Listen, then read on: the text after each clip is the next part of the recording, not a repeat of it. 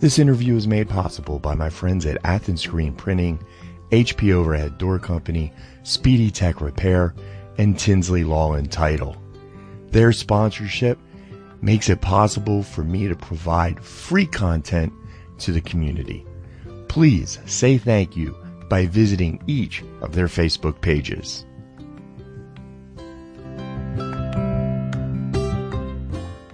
Hello, friends. This is Michael from Hannigan Media, and I am here with Henderson County Sheriff Botie Hillhouse. How you doing this morning, Sheriff? Doing great. How are you, Mike? I am amazing. Uh, I'm upright and walking, uh, which is always good, and I'm going to stick with that. But of course, uh, I didn't tell you. I told you I had some car trouble. I didn't tell you that the problem was I couldn't find my car keys.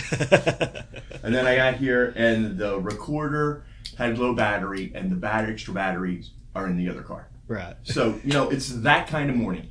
And so we're just going to push right past and get to the stats. Yes, sir. Um, it was a busy week. Uh, since we met last Wednesday, the jail has booked in 90 individuals, 24 females, 66 males. Uh, that's back basically back to where we were before uh, COVID started. We've got 352 average so far this year, uh, 332 in jail today, and 44 of those are out of county inmates. All right. So, yeah, it sounds like uh, we're pretty much back to normal. Yes, sir. Because we definitely had seen a, uh, a, a, dip in the stats as uh, the pandemic went on and as the shutdown went on. But now that everything's opened up, we're getting back to normal. We're going to talk about it in a little bit. You had kind of a big one last Friday night, a shooting to take care of that yes, we want sir. to talk about. Uh, but first, I want to get into this a little bit. Hey, let's talk about something totally different. Let's talk about uh, COVID 19. yes, sir. Because uh, you had some news about COVID 19 this week. Yes, sir. Unfortunately, yesterday we did have a uh, jailer um, that tested positive. Uh, the jailer is, is doing good. Um, they are uh, sick, but they're doing good. And uh, so, with that, uh, come along a lot of other precautions that we're taking. Uh, basically, sending another 12 employees home for quarantine because they had contact with that jailer. Um, luckily, the jailer did not have uh, a lot of contact with. She was at the booking desk, so there was not a lot of contact with the inmate population. So we were blessed there. Um, but still, we've got to uh, take it very seriously and uh, just constantly watching the inmates and then all of the other things that we have, all the other precautions that we have uh, in place. Uh, still cleaning 18 hours a day, never stopped. Our doors are still locked. Um, so uh, there's there's still a lot of stuff going on. I'm also looking at, uh, we'll probably start today, that our intakes, as people come to jail, we are going to do some rearranging and uh, we'll just go ahead and start, whether they have symptoms or not, uh, we'll go ahead and start quarantining them off in a separate part of the jail for 14 days, uh, just trying to keep it out. Right. All right. So let's take this step by step and break this down. Number one, the jailer who tested positive is sick, does have symptoms, but is not so sick that needs to be in hospital or anything like that. Correct. All right, because that's we that's what we want to make sure of, and and and you know our prayers are that the jailer will get better. Right. Um, so that's the first thing. Number two. So you say that you've had to send home twelve employees because of their contact with this jailer. So now you, they they go for two weeks. Yes, they're gone for 14 days. Right, that's like an entire shift. Yes, it's pretty close. I think there's there's actually 15 people on that shift, and 12 of them had contact with her. So uh, yeah, we pretty much lost an entire shift. Wow. All right. So tell me what kind of impact that has on your, um, you know, come on now, guys. You, you have to understand that the the sheriff's department is a big machine, a a a business for one of a better word. Right. Um, and so, what's that do to the organizational continuity? You trying to get things just done over the next two weeks? Luckily, uh, we've got some outstanding employees. Uh, we, we reached out and called yesterday and said, hey, we've got s- some stuff. We need some help. Employees jumped up. Um, they're going to be tired because they work 12 hour shifts, but uh, looks like they're going to be working 14 days straight. Um, wow. On the 12 hour shifts, but uh, they were all willing to uh, come to work and help out. Uh, we just got to do our best to keep all of them healthy, keep all of them in. I was going to say the next thing, if, if if I'm you, I'm saying my prayers that no one else right gets sick because if you lose in another shift, you're in real trouble. Yes, I, I, would be. If if if I lose another shift, I'm I'm in, in very serious trouble. I, would still have people to cover it, but uh, it would almost be too much on the employees. Yeah, that's that's crazy. All right. So now this is actually the second case that has come through your office. The yes. first one was someone in admin on this side of the building. Yes. Um, for those of you don't know, the sheriff's uh, office and the the patrol officers and the investigators and all of that are on one side of this building, the, the, the Justice Center. On the other side is the jail. Yes, sir.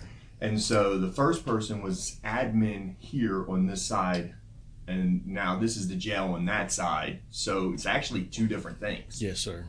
Um,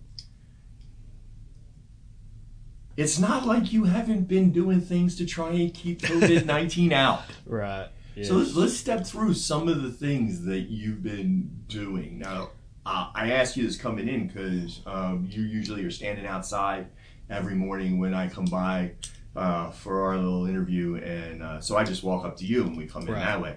Um, county offices are open, but your front door is not. Right. My, our front doors are still closed. Um, we have a deputy posted there, and uh, if anybody comes in, they the deputy goes outside and makes contact with them, see what kind of uh, help we can give that individual. If they do need to come into into the building, there is a questionnaire. We check their temperature. Uh, you know, we're still doing a lot of Zoom meetings for attorneys. Uh, still doing a lot of Zoom meetings for court. Uh, we've cut down on our transports of the inmates. We are, like I said earlier, we're cleaning uh, cleaning the facility for 18 hours a day nonstop. Uh, there's not any work crews out. Uh, you know, every, all the inmate population is here. The one, the trustees that are back there working, their their job is just to clean. I was going to say, when you say we're cleaning 18 hours a day, that's not hyperbole. That's not you saying right. something literally you have inmate crews cleaning this building 18 hours a day. They yes. start at one end come all the way through. When they're done they go start back to the beginning and do it again. Yes sir. And that's been going on since this first started right? Yes it has. It has. All right so considering the fact that you're doing all of that and the fact that you've still had a couple of cases are there anything any other um, anything else that you're looking at to implement in the future? Uh, right now, we are going to start uh, quarantining inmates as they come in. Um, we'll, if they get arrested, they'll come in. We'll process them. We'll put them in another end of the jail uh, that I do have empty right now. That I was prepared for if somebody does get sick, and I'll be able to work. I've got six uh, six dormitories open, so uh, we'll just put them down there and quarantine them off for 14 days just as a precaution uh, before they go into the back of the uh, inmate population.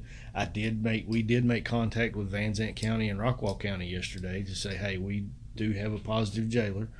Um, so they are not going to be bringing any more inmates. Uh, the inmates that are here will be here for 14 more days. And then if everything goes as like I'm hoping it's going to go, then we'll get back to normal. I was going to say they're important because that's who brings outside inmates here. Right, yes. And actually, luckily, we got the test results back early yesterday because Rockwall was bringing us 22 more inmates. We made the phone call and they turned them back around and and right. uh, so uh, to limit their exposure.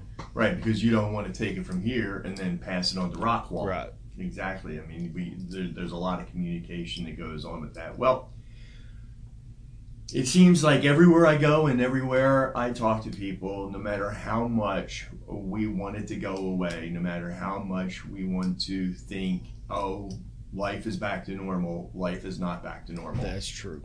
We, we still have to deal with uh, COVID 19 um, everywhere we turn. All right, so let's move on. Um, before we get out of here, I want to talk about this uh, case you had last Friday. You had a shooting, a pretty involved shooting to deal with. Yes, we did. It was about it was uh, June nineteenth. Uh, it was about a little after four a.m. when dispatch notified me of a, a shooting that was uh, happened over in the Oak Harbor subdivision uh, on the west side, just outside of Gunbarrel City, and um, through the investigation, we learned that Devonte Gray and his roommate were involved in an altercation at their residence, and uh, Devonte had pulled a gun on his roommate. The roommate fled the uh, residence and went into Oak Harbor and was asking for some help. There was a guy out there that, that went out and assisted the roommate and they were looking for. Uh, he had dropped his cell phone. They were on the street looking for his cell phone.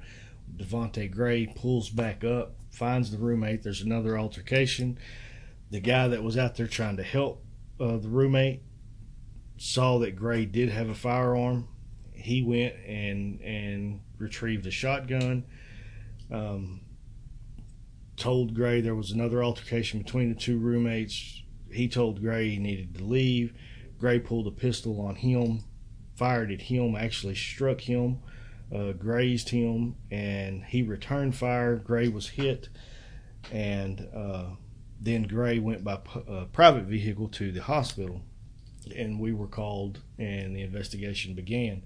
And right now, uh, Gray is in custody. Uh, he's still at the hospital, but he is in custody for uh, two counts of aggravated assault with a deadly weapon and possession of a firearm by felon, and he was arraigned and is has a seven hundred fifty thousand dollar bond. So, um, yeah, very violent interaction. Yes. Luckily, we don't see that all that often here in Henderson County. We, We do see it, but not as often as some Right. others. Right. We don't. Um, so, but everybody's okay. Yes. The neighbor who helped the roommate He he's was, okay. He was actually hit, but it was a graze, uh, so he was blessed that it was just a graze. And then uh, Gray was shot in the abdomen, and uh, he's recovering. is Gray the only one going to be charged? Yes, he is. Well, the the entire case right now. That's he was the aggressor. He was the one that started this. He started. Uh, he shot first. Uh, however, it will be filed with the DA's office, and it'll brought, be brought before a grand jury. Sure. And if the grand jury sees that somebody else needs to be charged, they can surely file an indictment. Right. That'll be that'll be up to the grand jury Yes. about how they want to go through that. You'll just do the investigation, pre- present the case, and let them decide that part of it. Yes. All right. Well, hey, we got away without anyone dying, Yes, sir. which is a blessing. Yes, sir. All right. Well, Sheriff, I know you have a ton of stuff to do. I'm sitting here, I'm about to reach over, pick up the recorder, and the recorder is sitting on a packet that says COVID 19 pandemic response. And so, yeah, thank you for letting us know what's going on in the Sheriff's Department. Uh, we will be back next week to find out what's going on. Thank you. Thank you.